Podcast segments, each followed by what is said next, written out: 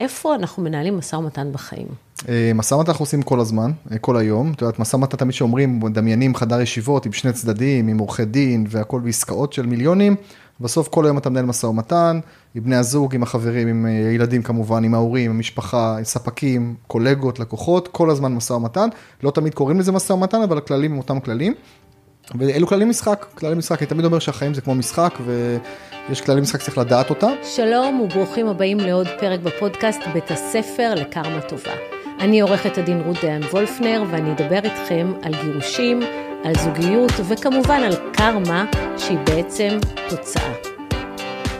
שלום וברוכים הבאים לעוד פרק בפודקאסט בית הספר לקרמה טובה, והפעם איתנו דוקטור יניב זייד. היי יניב. היי רות, מה שלומך? כיף להיות כאן.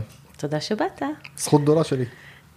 אז אני אציג אותך, זו רשימה ארוכה של תארים מאוד מכובדים. קודם כל מכירים אותו כולם בתור דוקטור שכנוע, הוא מומחה לשיווק, מכירות, העברת מסרים, משא ומתן, ובהשכלתו הוא עורך דין, הוא דוקטור למשפטים, הוא מגשר, הוא כלכלן ועוד כמה דברים. נכון. וחוץ מזה הוא גם סופר. נכון.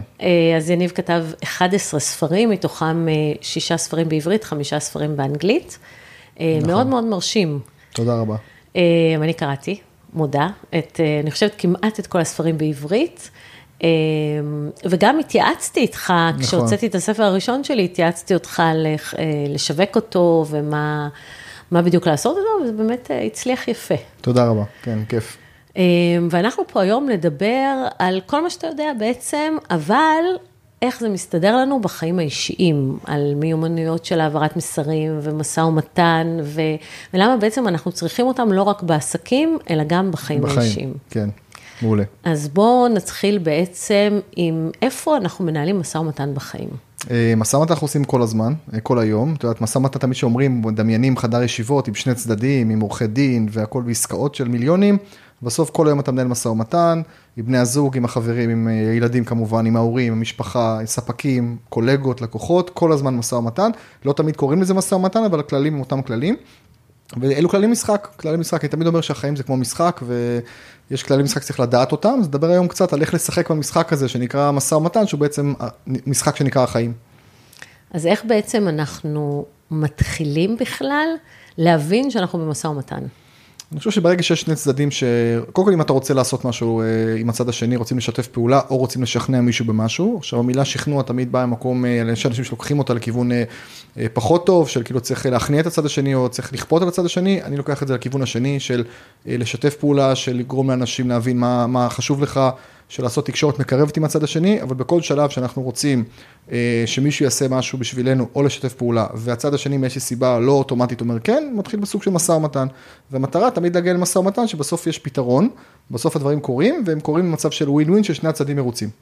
זאת אומרת, אם אני רוצה לצאת בערב למסעדה מסוימת, ובעלי מעדיף מסעדה אחרת, אנחנו בעצם במשא ומתן. אנחנו במשא ומתן, כאשר בסוף פתרון של ווין ווין יכול להיות ששניכם הולכים למסעדה ששניכם רוצים, ווין לוז. זה שאחד מכם, נגיד יוצאים למסעדה שאחד מכם רוצה והשני ממש לא רוצה כי לא טעים לו ואז יצאתם ואחד נהנה והשני לא נהנה, לוז לוז ששניכם נשארים בבית. תמיד המטרה היא לחתור לווין ווין, אם ניקח רגע את השיעור ראשון במשא ומתן בפקולטה, אז יש שתי, שתי בנות שנרבות על תפוז נגיד, ואז באות לאבא וכל אחת רוצה את התפוז לעצמה.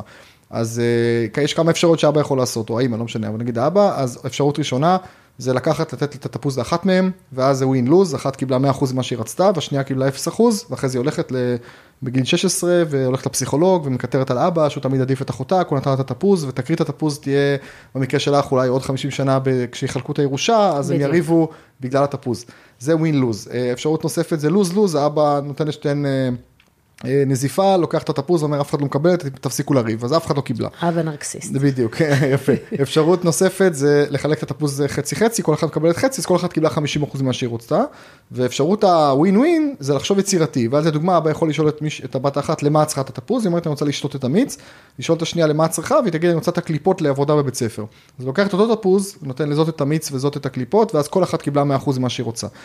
אז אם חושבים יצירתי בחיים בכלל, נורא קל להגיע לקלאשים, נורא קל להגיע לריב, אף אחד לא מקבלת, לא עושים, נגיד המסעדה, אז לא רבים ולא יוצאים בכלל, אבל צריך לחשוב יצירתי איך למצוא פתרון ששני הצדדים יהיו מרוצים. לטווח ארוך, מערכות יחסים ארוכות טווח, זה הפתרון. אז בעצם, בעצם מה ש... אם אנחנו מתעסקים רגע עם התפוז, זה בעצם האבא בדק מה הצרכים של כל אחת. בדיוק, וזה אחד הדברים הכי משמעותיים במשא ומתן. נכון. זה להבין מה כל אחד צריך. נכון, וגם לגבי מה כל אחד צריך, יש מה שנקרא אינטרסים גלויים ואינטרסים סמויים. אינטרסים גלויים זה כל אחד אוטומטית יגיד מה הוא צריך או מה הוא רוצה, נגיד את, את התפוז, אני רוצה את התפוז. מאוד ברור, אבל האינטרסים הסמויים זה מה אני באמת אעשה עם הדבר הזה כשאני אקבל למה אותו. אתה רוצה למה אני התפוז? רוצה אותו בדיוק, דוגמה קלאסית במשאים ומתנים העלאת שכר, שאנשים אומרים העלאת שכר, אוטומטית מה הם רוצים? יותר כסף. אבל בעצם מאחורי זה מתחבא הרבה מאוד דברים, אני רוצה יותר הערכה, אני רוצה שיראו שאני מקבל יותר, אני רוצה להרגיש יותר טוב עם עצמי, אני רוצה להשוות את עצמי למישהו שעובד כמוני ומקבל יותר על אותו תפקיד, אני רוצה לראות שהמנהלים שלי מעריכים אותי וכולי. ואז לפעמים לא יעלו, הבן אדם לא יקבל את הכסף שהוא רצה, אבל כן ייתנו דברים אחרים. אה, דברים שווה ערך כסף, זה יכול להיות מנוי לכביש 6, איזושהי אה, ארוחה, להגדיל אותה, את הטנביס או משהו כזה, ובן אדם יהיה מרוצה, למרות שלכאורה הוא לא קיבל בדיוק מה שהוא רצה. וזה כי חשבו יצירתי והבינו מה הצורך האמיתי. יפה, ואיך זה, זה בתוך המשפחה בעצם עובד? אה, אני חושב שביומים אנחנו מנהלים משאים ומתנים אה, כל הזמן. אה, אני פחות, בחיים שלי, אני, אני, אני אומר, אני, אני פחות אוהב לדבר בהרצאות או בייעוצים על זוגיות ועל הורות, אנחנו נדבר על זה טיפה היום, מן הסתם, אבל, אבל אני אומר תמיד, הכללים האלה נכונים לכולם.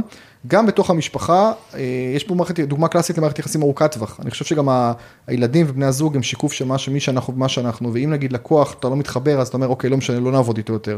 וספק לא מתחבר לך, אתה אומר, אני לא אקח אותו יותר. משפחה מאמתת אותך עם האישיות שלך, עם הצרכים שלך, עם מה חשוב לך באמת, מה לא חשוב לך, עם הסדרי ואתה לא עדיפויות. יכול להחליף. ואתה לא יכול להחליף בדיוק, גם פה אתה יכול לפוצץ, אתה יכול לא לדבר, אתה יכול לריב, אתה לנתק קשר, זה המקרים הגרועים, ואת חווה את זה גם בסכסוכים משפטיים. אבל אני חושב שמשפחה מאמתת אותך עם הצורך לשחק את המשחק בצורה נכונה. כי אתה לא יכול, משפחה אתה לא יכול להגיד, אני, זה, זה את הדרך ואין מה לעשות. כאילו הבן זוג, אני עכשיו הולכים למסעדה שאני בחרתי ככה. אז לקוח אולי יזרום איתך, ספק אולי אתה משלם לו, אז אולי הוא יבלע את הרוקר. בן זוג לא יסבול את זה שהוא ילך למסעדה שלא טעים לו. הוא יסבול, יסבול עד עד, שתתגרשו. עד שיתגרש בדיוק, משהו כזה. כן. ואז אנחנו נגיע למשא ומתן בגירושים, שזה אה, עולם ומלואו. נכון. אבל באמת, אחד, ה, אחד הדברים המשמעותיים שאני יכולה להתחבר למה שאמרת, זה כשאני אה, מתחילה משא ומתן, אני קודם כל בודקת עם הלקוח או הלקוחה בכלל לאן הם רוצים להגיע. נכון, מה המטרה, נכון. כמה המטרה הזאת מעשית. אה, כמו למשל, אם יש מישהו שרוצה שני תפוזים, אבל יש רק תפוז אחד לחלוקה, זה לא יקרה. אז כן. צריך לדעת מראש מה רוצים ועד כמה זה מציאותי, ואז גם למה. בדיוק. ומה מה, מה עומד מאחורי זה. כי הרבה פעמים, מה שעומד מאחורי זה, זה שלה לא יהיה, נכון. שזה נורא. נכון. ואז זה לא מגיע בדרך כלל למשא ומתן. אבל אם המטרה היא שכל אחד יישאר עם מה שמספיק לו, או שהוא מוכן להסתפק בזה ולוותר על דברים אחרים בשביל להגיע להסכם, בשביל להימנע מהליך, בשביל להימנע מ-200 אלף שנה אה, בבתי משפט, אז, אז כן אתה מסתכל על מה הצרכים. נכון, ויש פה גם עניין שדיברנו פה על גישור לדוגמה, אז יש את בתי המשפט. בתי המשפט זה מי שמכריע, זה כמו שתי ילדות באות לאבא, אז אתה בא לשופט או שופטת והם יחליטו. בגלל זה יש היום את האפשרויות החוץ, חוץ משפטיות, את העניין הזה של הבוררות והעניין של הגישור, שאני הכי בעד גישור, כי גישור זה בעצם שהצדדים מחליטים בעצמם, והמגשר או המגשרת רק עוזרים להם לקבל את ההחלטה. נכון. מה שנקרא עוזרים להם לנהל משא ומתן, כי גם בוררות זה בעצם סוג של מישהו אחר החליט בשבילך, אולי בתנאים יותר טובים, אולי בזמן יותר קצר, לא דיון בעוד שנה, אלא שילמתי כסף זה יקרה מחר הבוקר, אבל גם אז מישהו בסוף קיבל את ההחלטה בשבילך. אני דרך אגב מאוד נגד בוררויות, כי אי אפשר לערער כמעט. כן, כן. שזה מאוד בעייתי בעיניי, ולכן אני כמעט לא משתמשת בבוררויות, אבל גישורים המון. גישורים המון. אני חושב שאבל צריך להיות בשלים לגישור, נכון. אני גם חוויתי את זה בעצמי, אני התחתנתי פרק ב', כשהייתי בפרק א', אז גם, את יודעת, בסוף אתה בא ואתה מוכן אה, לדברים מסוימים, ולא היינו מספיק בשלים להיות, לפתור את זה בגישור, אז הלכנו לבתי משפט, כמו לצערי הרבה זוגות, ואז אתה בסוף כעבור שנתיים, שיש דיון פעם בחצי שנה, מקבל את אותן תוצאות פלוס מינוס שהיית מוכן לתת ב- לפני שנתיים, אבל לא היינו בשלים לדבר הזה, לפעמים גם רק צד אחד לא בשל, הרי גישור צריך ששני הצדדים יהיו בשלים. נכון. אה, אבל אני חושב שזאת הדרך הנכונה, ובסוף כשאתה מקבל החלטה בעצמך, גם אם הוביל אותך לשם, לאורך זמן זה מה שיחזיק, הרי יש פה מערכות יחסים. בכלל, כל הגישור מבוסס על מערכות יחסים ארוכות טווח, אתה יכול לריב עם השכן שלך, אבל בסוף אה, הייתי, לא, הייתי לפני כמה זמן באיזה פגישה בתל אביב, יצאתי וראיתי איזה סכסוך של מישהו שעמד לשכור חנות, והוא רב עם החנות שלידו על החשמל, על מי ישלם את החשמל, כנראה הם ביחד אה, באותו, באותו חשבון. אז הגיע לצרחות ולכמעט אלימות, במקרה שם פשוט הייתי ליד.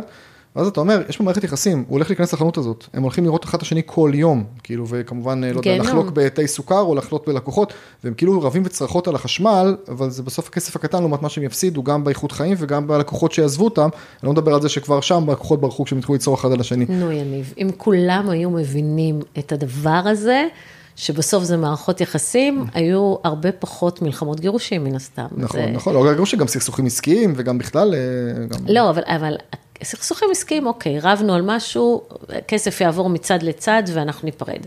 בגירושים, כמובן שנשארת מערכת יחסים, כי זה נכון, הורים לילדים נכון, ונשארים נכון. משפחה תמיד. נכון. ו... אבל אני מאוד מתחברת למה שאמרת על עניין הבשלות, כי אני רואה את זה כל יום. כל יום. היום הייתי בבית משפט, בתיק שמתנהל משנת 2018. אנחנו ב-2023. כן, זה חמש שנים, כן. ח... כמעט חמש שנים הוא מתנהל, והשופטת אה, נכנסה ואמרה, אה, אני מרגישה לא טוב שהגענו לחמש שנים, והיא אמרה לאישה, את איבדת תוך כדי ההליך הזה את הילדים. אה, לא הגיע הזמן לסיים את זה, בסוף רבים על כסף, בואו כן. נסיים את זה. היא איבדה את הילדים כי הילדים עברו להתגורר עם האבא, הם גדולים, ו...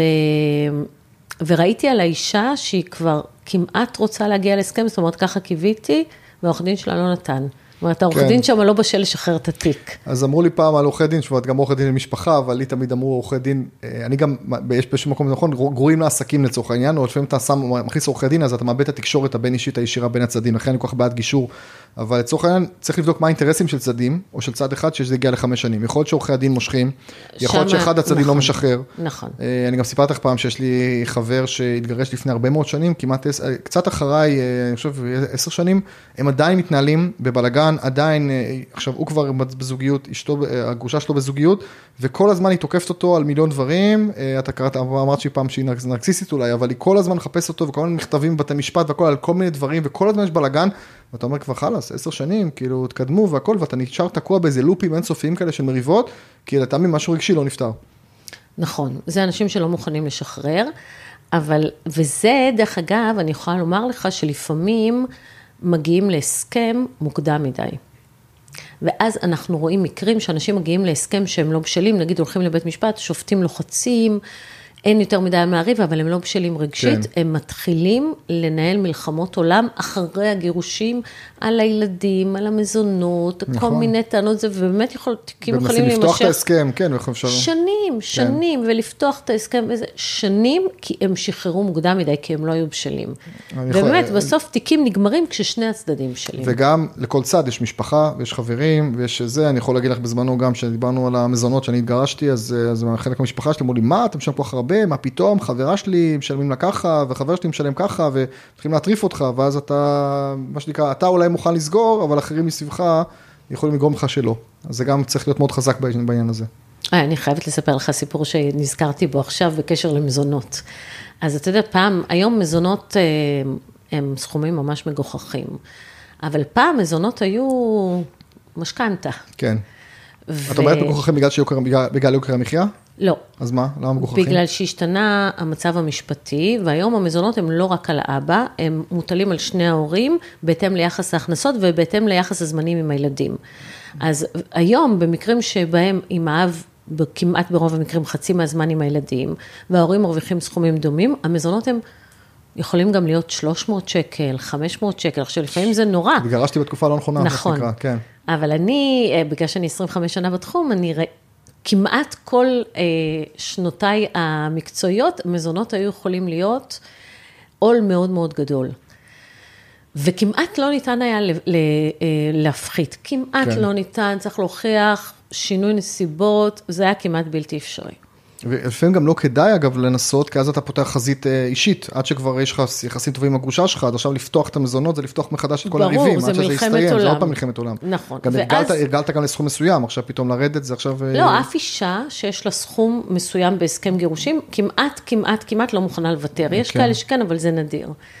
ובא אליי בחור, וביקש ממני, אה, אמר לי שהוא רוצה, שזה כבד לו, שזה קשה לו, שהוא לא מרוויח מספיק ורוצה להפחית מזונות, והסתכלתי על כל זה, אמרתי, תשמע, אני יכולה לקחת את התיק, אתה תשלם לי כמה עשרות אלפי שקלים, אבל הסיכוי שיפחיתו לך את המזונות הוא מאוד מאוד נמוך. וחוץ מזה, במשך התקופה שאתה ת, תנהל את המשפט, אתה תצטרך להיות ב state of mind של אני המסכן, כן. אין לי. ולכן מה שאני מציעה, ובסוף הפחיתו לך באלף שקל, מה שאני מציעה לך, תשחרר את ה... אל תשלם שכר טרחה, תשחרר את המלחמה הזאת, ולך ותראה איך אתה מגדיל את ההכנסה או, שלך. יפה. תתמקד בזה, בלהגדיל את ההכנסה, שהעוד אלף שקל האלה לא ממש יעניינו אותך. והוא הלך, ואני כמובן בכלל שכחתי מהמקרה הזה, ואחרי כמה שנים הוא מתקשר אליי, והוא אומר לי, אני ככה וככה, את זוכרת אותי? כן, זכרתי את השם, כי אני מכירה את המשפחה, והוא אמר לי, אני רוצה לספר לך משהו. אני אומרת לו, מה? אז הוא אמר לי, אני פניתי לעורכת דין רות דיין, ואני ביקשתי להפחית מזונות, והיא אמרה לי שלא כדאי לי. עכשיו, אני התחלתי להתכווץ, כי אמרתי, במה הוא הולך להאשים אותי? בדיוק, כן. היא אמרה לי שלא כד- כדאי לי, והיא אמרה לי, לך ת... תגדיל את תרוויח- ההכנסות. תגדיל את ההכנסות. ואני יצאתי ממנה וחשבתי איך אני מגדיל את ההכנסות. To make a long story short, הוא הקים מפעל למאכלים ללא גלוטן, אוי, גדול. שנקרא אה, פינו קיצ'ן, הוא אישר לי לספר את הסיפור.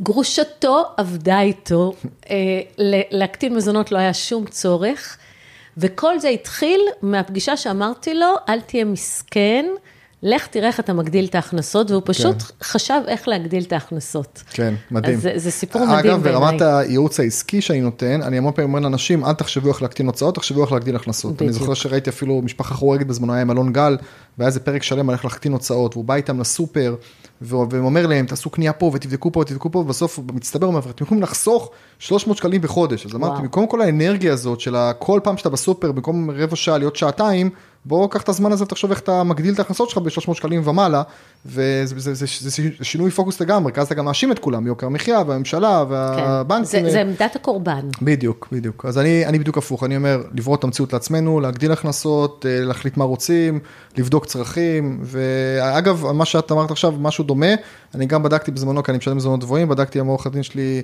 לפני כמה שנים טובות, אתה יודע, איזשהו גם שינוי נסיבות כזה, והיא גם אמרה לי, תשמע, בדיוק מה שאת אמרת, היא לא המליצה לי תקליט הכנסות, אבל היא אמרה פשוט חבל הזמן האנרגיה שלך, בוא, יש לך יחסים טובים עכשיו עם הגרושה אחרי כמה שנים טובות, אה, בוא, תשמור על היחסים, תתעסק בענייניך, אתה עכשיו תיכנס עוד פעם למלחמה של חצי שנה, שנה, בסוף אה, יעלו לך באלף שקלים, אבל תפסיד אה, מה שנקרא עשרות אלפי שקלים, אותו סדר גודל, ועשיתי לעצמי את החישוב, אמרתי, היא צודקת, ואז עוד המשפחה שלי אמרו, מה, שמענו שאפשר לקבל פחות, אמרתי, עזבו, משחרר, אימא של הילדים שלי והכל בסדר. טוב מאוד עשית. אמ, אז כן, אז באמת, אה, אה, בוא נדבר שנייה על פוקוס בחיים. כן. אמ, מה, מה, כשאתה נותן ייעוצים עסקיים וייעוצים שיווקיים, על מה צריך לשים את הפוקוס? קודם כל, מה המטרות האישיות של כל אחד. אני חושב שהתחלנו, אנחנו בסוף מגיעים לאותו דבר, גם באישי, כי האישי והעסקי מאוד קשורים אחד לשני. אגב, נכון. כמובן, אם אתה one man show, one woman show, או אם יש לך עסק שמבוסס עליך, אבל גם אם אתם שכירים וקרייריסטים והכל, בסוף האישי והעסקי קשורים, טוב לך בחיים האישיים, טוב לך בחיים המקצועיים והפוך. אה, אז מה המטרות? מה אתה רוצה בחיים המקצועיים? ופה אני רואה שהרבה מאוד בעלי עסקים לא יודעים מה הם רוצים להשיג עוד כמה שנים, והרבה שכירים לא יודעים לאן הקריירה שלהם, לאן, מה הם רוצים. אני העברתי פעם סדנה, ב- ב- שאני חושב קופת חולים, להנהלה, ו... ודיבר, אה, והעלה לפניי איזה מרצה, אז באתי לשמוע אותו קצת, ואז הוא עשה להם איזה תרגיל קטן של איפה אתם רוצים להיות בעוד עשר שנים. ואז אנשים אמרו, אני רוצה שיהיה יקב בגולן, אני רוצה להיות שף, אני רוצה פה, כל אחד עם הסיפורים שלו. אה, אז קודם כל מה שנורא בלט לי זה אף אחד לא אמר אני רוצה לנהל פה יום אחד את הקופת חולים, כאילו אף אחד לא אמר אני רוצה להיות פה עוד עשר שנים, שזה כבר, אם, אם הייתי המנכ"ל או המנכ"לית הייתי כבר, אה, זה נורא. אדומה. דבר שני, אתה אומר, נו, אתם מדברים כאילו סיפורים, אני רוצה להיות יקב בגולן עוד עשר שנים, מה אתה עושה היום כדי שיהיה לך בעוד עשר שנים יקב בגולן, או אתה רוצה להיות שף בו עם מסעדה מצליח, מה אתה עושה היום, הרי אתה לא בכיוון בכלל לשם. אז ככה שהרבה אנשים הם לא מגדירים את המטרות שלהם, המשפט שאני אוהב זה שאתה לא מגדיר מטרות לעצמך, אתה בעצם חי לפי מטרות של מישהו אחר. אז קודם כל צריך להגדיר מה, אתה, מה אתם רוצים להשיג. גם לפעמים אנחנו רואים, אה, נגיד, אני רואה, אנשים באים, רואים מנטורים שאומרים כל מיני מנטורים להצלחה, או יועצים עסקיים כאלה ואחרים, או מודלים לחיקוי, אתה אומר, אני רוצה להיות ככה. אבל לשאול האם זה בכלל מתאים לי להיות ככה. צריך להיות הגרסה הכי טובה של יניב זייד, אני לא צריך להיות אה, רות דיין, אז כל אחד שיקח את זה לאן שהוא, לאן שהוא צריך. אז להגדיר מטרות. אחרי שהגדרת מטרות כלליות, אז להפוך את זה למספרים ולהגדיר איזה, כמה הכנסות אתה רוצה, איזה יעד אתה רוצה וכולי. וזה משהו שאני עושה עם לקוחות, ממש לתכנן את זה בצורה נכונה. ואחרי שמתכננים, ואגב, ישראלים פחות טובים מתכנן, יאללה, יאללה, קדימה, בוא, בוא נזרום. בוא נזרום כבר, בוא, נת, בוא נתקדם. אבל אני אומר, זה סוג של ירידה לצורך עלייה, זה כאילו אתה עכשיו עם אוטו מונע מלא כל טוב בתל אביב, לאן אתה נוסע? לחיפה, לבאר שבע, ל- לים, על סירה לקפריסין או לבקעה? עכשיו, להתחיל לנסוע לחיפה ואז בחדרה להגיד בעצם בוא ניסע לבאר שבע, שזה קורה להרבה עסקים, אז זה פחות טוב, פחות, אתה בינתיים מוציא הרבה מאוד זמן, כסף ואנרגיה. אני חושב, אני מאוד מאמין בתכנון, במיקוד, ולהגדיר מי הלקוחות שלך, למי אתה רוצה לפנות, מה המסרים שאתה רוצה להגיד וכולי, ורק אחרי שהכל מתוכנן ובנוי, אז מתחילים לשווק. אני מסכימה עם זה לגמרי, זה מאוד מזכיר לי את תהליך הגירושים, שאנחנו גם תמיד מגדירים מטרות לפני, גם דיבר, נגעתי בזה נכון, מקודם. נכון, נכון. ואחרי שמגדירים מטרות, ואינטרסים, והאם המטרות האלה בכלל רלוונטיות, כי אם נכון. אתה רוצה שיהיה לך יקב בגולן ואתה היום עובד בקופת חולים, אז כנראה כן. לא יהיה לך בעוד עשר שנים יקב בגולן, אם לא, אם, אם לא תעשה משהו כן, בעניין. כן, בדיוק. ולאחר מכן, אתה צריך להתחיל לנהל משא ומתן, על, בשביל להשיג את המטרות שלך, ובעצם גם, גם בחיים עסקיים וגם בגירושים, אתה כל הזמן צריך לנהל משא ומתן בשביל להגיע לאן שאתה רוצה. נכון. ואז דיברנו בעצם בתוך המשא ומתן על הצרכים. נכון.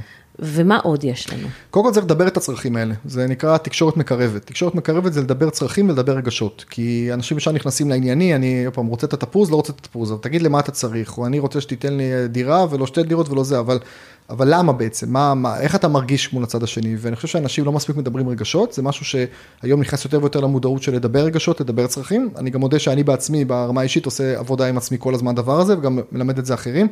אבל אה, לספר... מה זאת אומרת? זאת, זאת, זאת, אומרת, זאת אומרת שגם אני לומד לא רק להיכנס לעניין, לענייני ולתת את הטיעון היותר טוב או היותר משכנע, כי אתה יכול מה שנקרא לנצח בקרב, להפסיד המלחמה, אז עכשיו ניצחת בוויכוח אבל הפסדת, כמו שאת אומרת שסגרנו הסכם בית משפט, אבל עדיין לא, הצרכים, הרגשות שלי לא, לא באו לידי ביטוי, ואז אני צריך להמשיך, אה, אה, את להמשיך, להמשיך את המלחמות בדרכים אחרות בדיוק, אז לדבר את הצרכים. ולהיות מאוד אותנטיים ולהיות מאוד אמיתיים, גם עם עצמכם וגם עם הצד השני. וגם לתת סוג של יחס אישי לצד השני, ואת כל מה שאני רוצה, שייתנו לי גם לתת לאחרים. יחס אישי זה אומר לכבד את הצד השני, להקשיב לצד השני, הקשבה אקטיבית, להבין גם את הצרכים של הצד השני. כשבאים למצוא פתרון יצירתי שדיברנו קודם, אז פתרון שיביא לידי ביטוי את שני הצרכים של שני הצדדים. אמ, להבין מה מפריע באמת לצד השני. וגם היבטים של יחס אישי עצמו, שזה ממש ברמת של אה, לחייך ולהכיל את הצד השני, את יודעת, במשא ומתן, לפעמים העניין שאם אתה רעב או אתה... אתה לא, לא שתית, לא אכלת, אתה יכול להיות עצבני, ואז יכול להיות ריב או פיצוץ, אה, לא משנה, בישיבה או בשיחה בערב במשפחה, רק בגלל שמישהו לא אכל ושתה. אני מאוד מאמין, ב, זה נקרא במשא ומתן setup. Setup זה איך אתה מסדר את החדר, איך אתה מסדר את ה... איך אתה מארגן את הדברים. אני אתן סתם שתי דוגמאות לגבי, אה, לגבי אוכל ושתייה, הרי כשבן אדם אוכל, משתחררים לו אנדורפינים במוח, הורמוני שמחה, ואז הוא יותר מבסוט. וכשבן אדם אה, רעב, אז הוא קשה לו לקבל החלטות והוא נשאר ב default שלו. ואת מכירה את זה, אגב, את המחקר עם השופטים בוועדות חנינה של, ה, של הכלא, אז אני אספר את זה בקצרה, שזה מחקר משותף שהיה בארצות הברית וישראל. יש בישראל ועדות שחרור מהכלא, שזה כל הקיצור שליש של חנינות וערעורים וכולי. אה, לאסירים שכבר נמצאים בבתי משפט, בבתי הכלא. כלא. ויש אה, הרכב, נגיד של שלושה שופטים, שרואים את האסירים האלה ונפגשים פעם ברבעון. והם ממש עושים דיונים מ-8 הבוקר עד 8 בערב, ויש להם שתי הפסקות, הפסקה אחת נגיד מ-12 עד 1, והפסקה שנייה זה ארוחת צהריים, ועוד ארוחת ערב מ-5 עד 6.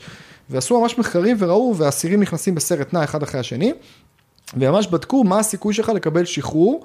אה, תלו, אה, לפי השעות שאתה נכנס, אז בוא נגיד, נקרא דוגמה קיצונית, האסיר האחרון לפני ארוחת צהריים מגיע בחמישה ל-12 ואחרי זה מגיע מישהו באחד וחמישה.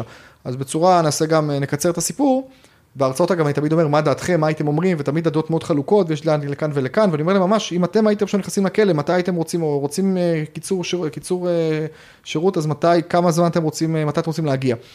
וראו בצורה מובהקת שמי שמגיע בחמישה ל-12 אז משאירים אותו בכלא ובאחוזים מאוד מאוד גבוהים ומי שמגיע באחד בחמישה יש סיכוי הרבה יותר גבוה להשתחרר. עכשיו למה?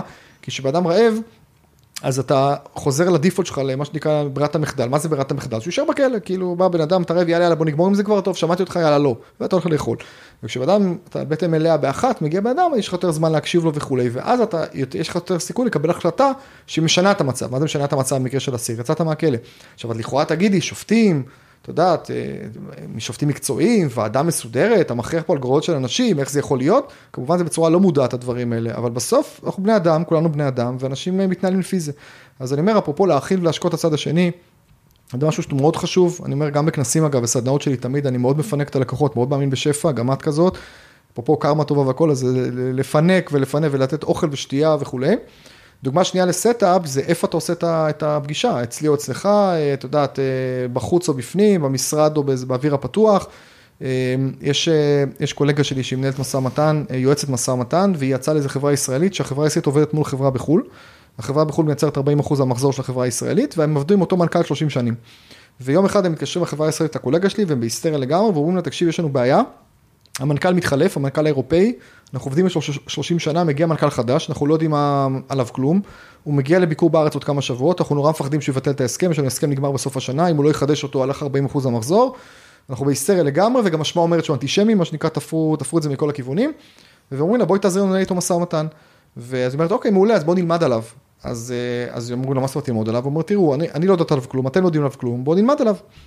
הקיצר, בודקים עליו בפייסבוק, אגב, איך אפשר ללמוד היום על אנשים, זה גם חלק מההכנה, זה גם לאסוף מידע לצד השני, אז מעבר למידע של חוקרים פרטיים וכאלה, שזה גם קיים, אבל קודם כל, פייסבוק, גוגל, לינקדין, כל המידע קיים, אנחנו בעידן המידע. אני חייבת לעצור אותך ולומר שבכל תיק, חלק מההתנהלות שלנו בהכנה לתיק, זה לבדוק עליו את כל הרשתות החברתיות, ככל שזה גלוי, לינקדין, והאם יש פסקי דין שהיו נגדו. שהיו, כן, כן. גם הוצאה לפועל, או כן. בדיוק דברים כאלה. לא, כן. פסקי דין שמפורסמים, האם יש, לפעמים אנחנו מגלים דברים שזה לא יאומן, אה, תכף אני אספר לך, אני תגמור את הסיפור הזה ואני אגיד לך מה מצאנו בפסק דין. אנחנו היום בעידן המידע, והמידע הזה מדהים עד, עד קו, כמה אנשים משתפים על עצמם, הכל, לא רק זוגיות וילדים ו- וחופשות ו- ו- ותחביבים ומה דעתם הפוליטית, והכל, הכל, הכל, ואם מישהו יודע להשתמש נכון במידע, הוא קונה את עולמו. נחזור לדוגמה של המשא ומתן, אז הוא מגיע לארץ עוד כמה שבועות, אז אומרים לה, היא אומרת בוא נלמד עליו, אז הולכים בודקים לבן אדם בפייסבוק, גם מנכ"ל מולטי מיליונר אירופאי, יש לו פייסבוק, ומגלים שהבן אדם הוא סקיפר, יש לו רישיון ליאכטה, והוא נורא אוהב לאכול דגים ולדוג דגים. עכשיו איך מגלים את זה? חוש חשבלש, איך מגלים? כי יש 200 תמונות בפייסבוק, מתוך ה-200 תמונות, 190 תמונות זה שהוא מחזיק דגים בכל מיני וריאציות שהוא דג בכל מיני מקומות בעולם. אז מה עשו איתו בישראל? לקחו אותו בערב הראשון מן הסתם למסעדת דגים, ולאן לקחו אותו? הוא היה שלושה ימים בארץ, אז מה לקחו אותו בבוקר של היום הראשון? להפלגה. מה קרה אחרי שלושה ימים? הבן אדם מתגייר והיום הוא חבדניק. לא באמת. לא סתם, לא באמת, הוא, הוא סגר את ההסכם. עכשיו, את יודעת, זה לא רק בגלל זה מן הסתם, ו... וזה גם לא ש... את יודעת, אה, זה, זה נקרא setup, כאילו, זה לא שבגלל זה הוא סגר, אבל זה מאוד עוזר למשא ומתן. כי מה שקורה זה שהבן יושב, אגב, מאוד חשוב לא לספר את זה שאתה, שאתה אוסף מידע. ברור. כי אם הם ישבו איתו במסעדה ויגידו לו, תקשיב, הסתכלנו לך בפייסבוק, ראינו שאתה נורא אוהב לאכול דגים, הנה דג בתיאבון, זה הורס את כל העניין. אבל אתה מייצר איזה אווירה. זה צריך להיות דביל בשביל לעשות ממש, את זה. אבל אני ראיתי גם מקרים כאלה, שאנשים שיתפו מידע וכולי. אז ה setup הזה זה גם חלק מהעניין. זה כאילו במקרה. כן, איזה במקרה, קטע. בדיוק, ואז אתה מייצר איזה setup כזה, ואז הבן אדם אומר, וואי, עם האנשים האלה יש לי איזה חיבור איתם, הם מבינים אותי, וואי, כיף לי איתם, נחמד כן. לי איתם, איזה מגניב פה. ואז עוד פעם אנדורפינים, הורמוני שמחה, הסיכוי שתסכים לדברים הרבה יותר גדול. כמובן, זה רק התנאים, זה רק מה שנקרא תומך לחימה, כי בסוף יש גם הסכם, אם הסכם לא יהיה טוב אז הוא לא היה חותם, אבל היה פה איזשהו, מערכת יחסים, פיתחו מערכת יחסים ארוכת טווח שהתחילה באותה מסעדת דגים. טוב, אז קודם כל אני חייבת להגיד לך שעל עורכי דין זה לא אמור לעבוד. זאת אומרת, אני... אנחנו בני אדם, דיברנו על שופטים כרגע. כן, אז... כן, לא, אבל, אבל גם אם מישהו יהיה חבר הכי טוב שלי, הוא לא יקבל ממני שום דבר שהלקוח, לא לטובת הלקוח. כן. זה, אז זה דווקא אנחנו כן חומה בעניין הזה, ולא שלא ניסו. אמורים להיות, את מצוינת, אז כנראה שאת זה, אמורים להיות, אבל אנחנו כן, בני אדם גם כן, כולם. כן, כן, לא, אבל אני דווקא מקפידה על זה, כי, כי הם כן מנסים. כן. זה דבר אחד, ודבר שני לגבי לחפש חומר על אנשים, זה כל כך נכון. אחד, בפעם האחרונה, באחד הדיונים, נדמה לי לפני שבועיים, אה, מצאנו על הבעל, שהוא לכאורה איש הייטק, שהוא הוא עמד לדין פלילי על זה שהוא ניסה לרמות במבחן. Okay. אוקיי. אתה מבין מה זה? מישהו ניסה להתחזות במבחן, והגיע למצב שמעמידים אותו לדין פלילי, ויש נגדו פסק דין שהוא חתיכת רמאי. זה נדיר מאוד להגיע למקום הזה, נדיר מאוד. אוקיי. Okay. והוא טבע שם וסיפר כל מיני סיפורים. אני התחלתי עם הסיפור הזה, אמרתי לשופטת, גברתי, כמה מקרים מכירה, שמעמידים אדם לדין על, על זה שהוא שלח מישהו אחר לעשות במקום המבחן. זאת אומרת, גם אמרו לו, תתנצל ונוותר לך וזה, לא, אני לא אתנצל, אני לא עשיתי. ובסופו של דבר, וזה מתוך חיפוש על מי הבן אדם. על מי הבן אדם, כן. כן, זה, זה נראה אגב מובן מאליו, אני לומד את זה לקוחות, ההכנה. היא מפתח לכל הצלחה של משא ומתן, אגב נכון גם לכל פגישת מכירה או שיווק, ככל שיש לך יותר מידע לצד השני, ככה הסיכוי לשכנע אותו יותר גבוה. ואני אומר מידע עוד פעם, להשתמש בקטע טוב, לא בקטע תמיד רע ולהכשיל והכל, אבל להכיר את הבן אדם, להבין מי הבן אדם, וכמו שאמרתי, רוב המידע הוא גלוי. רוב המידע הוא גלוי, אני עובד נכון. הרבה עם מערכת הביטחון ושם אפשר להשיג מידע בהרבה מאוד דרכים אחרות לא גלויות, אבל גם המידע הגלוי שאנחנו מספרים על עצמנו, זה כל כך הרבה מה שנקרא חומר להשתמש בו במסגרת שיחות, משאים ומתנים, פגישות אה, וכולי, זה, זה משהו, כלי חזק מאוד. מאוד. מה עוד יש לנו לגבי משא ומתן בחיים האישיים והעסקיים? אז דיברנו על הכנה, ודיברנו על איסוף מידע, ודיברנו על אה, יחס אישי לתת תשומת לב לצד השני כמו שהיית רוצה, ודיברנו על הקשבה אקטיבית, להקשיב באמת, דיברנו על זיהוי צרכים של הצד השני, אה, דיברנו על אה, מה עוד, דיברנו על תקשורת מקרבת, לדבר צרכים נכון. לדבר רגשות, דיברנו על מערכת יחסים ארוכת טווח, תמיד לזכור שבסוף, אז לא תצאו למסעדה היום, מחר אנחנו גם צריכים לקום ביחד, או הולכים היום ביחד בערב לישון, אז צריך גם לתפעל את הדבר הזה. אה, אני חושב ש... ודיברנו על לברוא לעצמנו את המציאות, ונחשוב גם מה האינטרסים שלנו ומה המטרות האמיתיות במשהו, וגם לבדוק את עצמנו בעניין הזה. את יודעת, אני אפרופו עושה גם תהליך, אה, נקרא לזה רגשי רוחני בשנים האחרונות יותר. את יודעת, אני תמיד, אה, הרבה, לפני הרבה שנים חשבתי שזה או שאתה ענייני ואתה איש חומר, או שאתה איש רוח. והיום אני מגלה, ואפרופו, את חיה את זה, לא היום, כבר בעשור האחרון, אבל ש, שזה משולב אחד בשני, ולהפך, האנשים משולב. הכי מצליחים שאני מכיר, הם הכי רוחניים שאני מכיר. נכון. אז כל העניין זה לבוא במקום טוב, אני חושב שזה להיות אדם טוב, ולבוא מהמקום הנכון, ויש כאלה שעושים את הפעולות הלא נכונות, ויש כאלה שעושים את הפעולות הנכונות מהסיבות הלא נכונות. אז אני אומר שהחתירה תמיד צריכה להיות לעשות את המקום, את הדברים מהסיבות הנכונות. באמת לרצות בטובתם של אחרים, ואז זה חוזר אליך פי כמה וכמה. זה בית ספר לקרמה טובה. זה בית ספר, נכון. אז, אז הנה, אז הרגע אמרנו את אמרת נכון, עכשיו דיברנו פה על ילדים ומשפחה, שילדים ומשפחה, למה הכי קשה לנו במערכות יחסים עם ילדים ומשפחה? כי הם לא הולכים לשום מקום. כי הם נשארים איתנו, גם ההורים, וגם האחים אחיות, וגם הילדים, וגם הגרושים, אפרופו שזה מערכת יחסים לכל החיים יש ילדים, וגם, אה, אה, וגם כמו שאמרנו, אה, בני זוג, בהנחה שלא בוחרים להתגרש. זה מערכות יחסים לכל החיים וזה מאמץ אותך יום עם הדברים האלה, ואז אם אתה עושה משהו עם הסיבות הלא נכונות, אתה תקבל שיעורים כל היום סביב הדבר הזה. אז אני חושב שבאמת צריך לבוא עם מקום נקי. ו... ואני מאמין, וגם למדתי את זה בקטע האישי, וגם כמובן אה, מטיף, מטיף לזה אמינות מעל הכל, להגיד רק דברים נכונים, לא להמליץ על דברים שאתה לא היית עושה בעצמך, לא להגיד, אה, אתה רוצה שמשהו יקרה, אז לא ככה לאכול את הראש ולחפור ולנסות לערבב, אה, בגלל... אה, בגלל אה, שזה נוח לך כרגע, אבל לטווח ארוך אתה יכול להפסיד, או להגיד דברים לא נכונים כרגע, שאחרי זה יגלו אותם ואתה תפסיד. אז אה, אני חושב שאמינות ושקיפות ואותנטיות זה משהו שהוא מאוד מאוד חשוב. זה מתכון לקרמה טובה. אז זה מתכון לקרמה טובה, כן. זה, כן.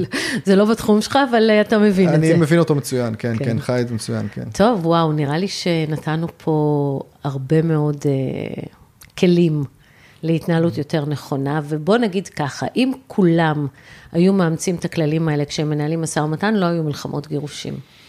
נכון, אפשר גם להגיד לא, לא בכלל, אני חושב שברמת אה, זיהוי צרכים ואינטרסים ולהבין את הצד השני וכולי, ברוב המקרים, רוב המשאים ומתנים בעולם היו נפתרים, כי הצרכים בדרך כלל לא חופפים ולא זהים, ואת יודעת, ואפשר לפתור מחלוקות. אז יניב, אה, איך אפשר להשיג אותך אם מישהו צריך? כי אני מאוד ממליצה להשתמש בשירותיך. לא רק בעניינים העסקיים, גם בללמוד איך לדבר, איך לשכנע, איך למכור. אתה עושה עבודה מדהימה. מעולה, תודה. אני גם עוזר למרצים מרצות להכין הרצאות, אפרופו, וגם כמובן סופרים סופרות, גם לכתוב ספרים וגם לשווק אותם וגם להצליח איתם בחו"ל. את יודעת שיש לנו את המיזם של נבחרת כן, הסופרים. נכון. שאת גם חלק ממנו של אה, הספרים תורגמו כמו הספר המדהים שלך, של אה, תורגם לאנגלית ולהפיץ אותו בחו"ל ולמכור זכויות לכל העולם. אה, אז איך אפשר להשיג אותי? קודם כל, אה, אני אתן פה את הנייד שלי לטובת אה, מאזיני הפודקאסט, מי שרוצה שידבר איתי, ואת יודעת שאני תמיד זמין ותמיד עונה, אז 054-800-1200, מי שרוצה לדבר איתי, לשלוח וואטסאפ, יתקשר. יש גם את האתר שלי, Persuasion.co.il, המילה שכנוע באנגלית, ויניב זייד, תעשו בגוגל, תעשו ביוטיוב, פייסבוק, Y-A-N-I-V-Z-A-I-D, בכל הפלטפורמות, גם אינסטגרם, לינקדאין, טיק טוק, טוויטר, פייסבוק אישי ועסקי. תמצאו, יש לי הרבה מאוד חומרים ומאמרים, אני כותב כמה פוסטים כל שבוע והרבה מאוד סרטונים מייצר, ויש לי גם אה, מועדון לקוחות של עשרות אלפי מנויים שאני כל שבוע כותב אה, תכנים ומאמרים. אני מקבלת. וגם את מקבלת, נכון? ואני אשמח לעמוד לרשותכם, באמת, אני תמיד, כל הפרטים שנמצאים גם בספרים וגם, ב, וגם באתר וכל מקום, אז כל מי ששמע אותנו ורוצה להמשיך להתייעץ על שיווק, שכנוע, מכירות, משא ומתן, פרזנטציה, ספרים, הרצאות, דברו איתי בכיף ואני אשמח לעמוד לרשותכם. תודה רבה. בכיף, באהבה, היה לי כיף. ביי. ביי. תודה שהאזנתם לעוד פרק בפודקאסט בית הספר לקרמה טובה. אם הפקתם ערך מהפרק הזה, תעבירו את זה למישהו שאולי זקוק, אתם יודעים, ככה אנחנו מרבים קרמה טובה בעולם. וחוץ מזה, אתם מוזמנים להירשם כמנויים באפליקציית הפודקאסטים שהאזנתם בה, ככה תקבלו התראה בכל פעם שעולה פרק חדש. תודה.